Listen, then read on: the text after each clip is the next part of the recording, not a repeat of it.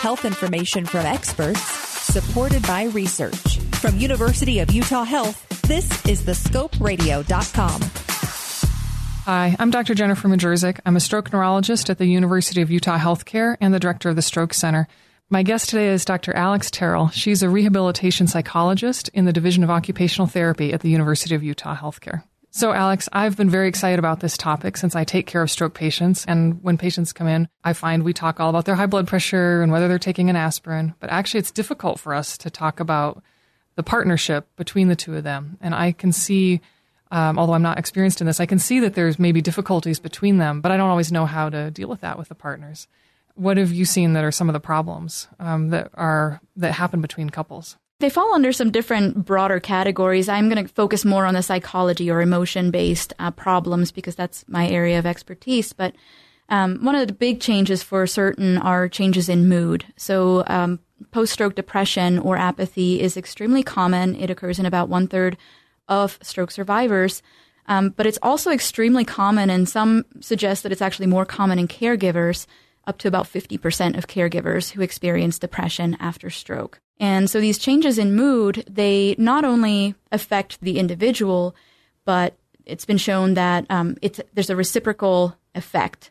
So it's very interconnected. When one person isn't doing well emotionally, the other person isn't doing as well either.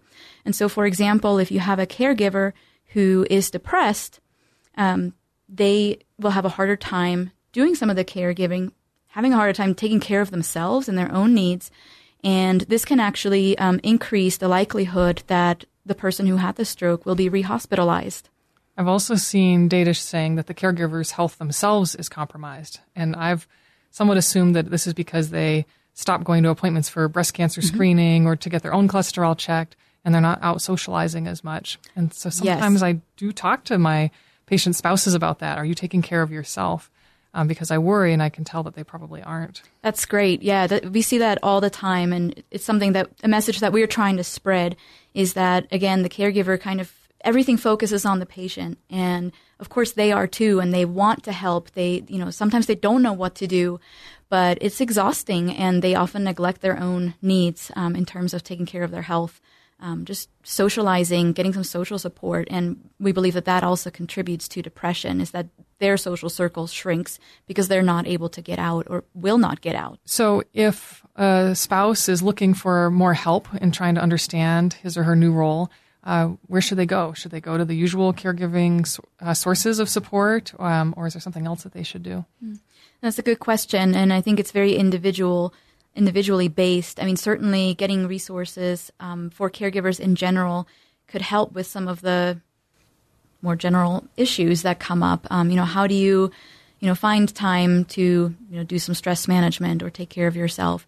Um, and there are some resources out there. Um, there are caregiver support groups specifically, um, but there's relatively little that's out there for stroke caregivers per se. And um, one of the things that is unique, or there are actually several things that are very unique to um, caregivers for stroke survivors that might not be the case in other things like Alzheimer's um, or spinal cord injury, for example, along with maybe some um, physical changes that might happen after stroke. You do have kind of that emotional.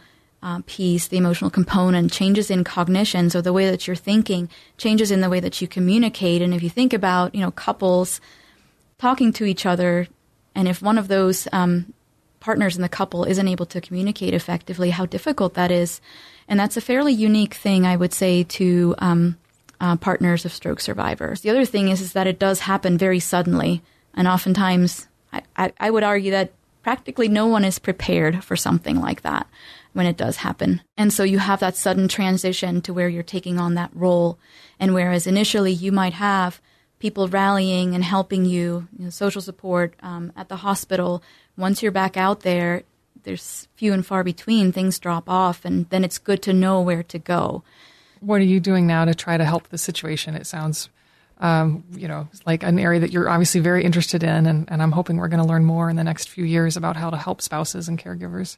Yeah, so one of the things that I'm working on is actually creating an intervention that is done by both partners in the couple And um, rather than just focusing on kind of educational pieces for a caregiver, which is something that's more traditionally done, um, we actually have them both participating in activities on their own and activities that they do together. So we like for them to have that shared experience and we have them do positive psychology based activities. So things like expressing gratitude, um, working on relationships, acts of kindness, savoring. I mean, there's all kinds of things that they can work on and um, it really kind of helps to give that structure to ways that they can interact and share some positive moments, you know, make that time.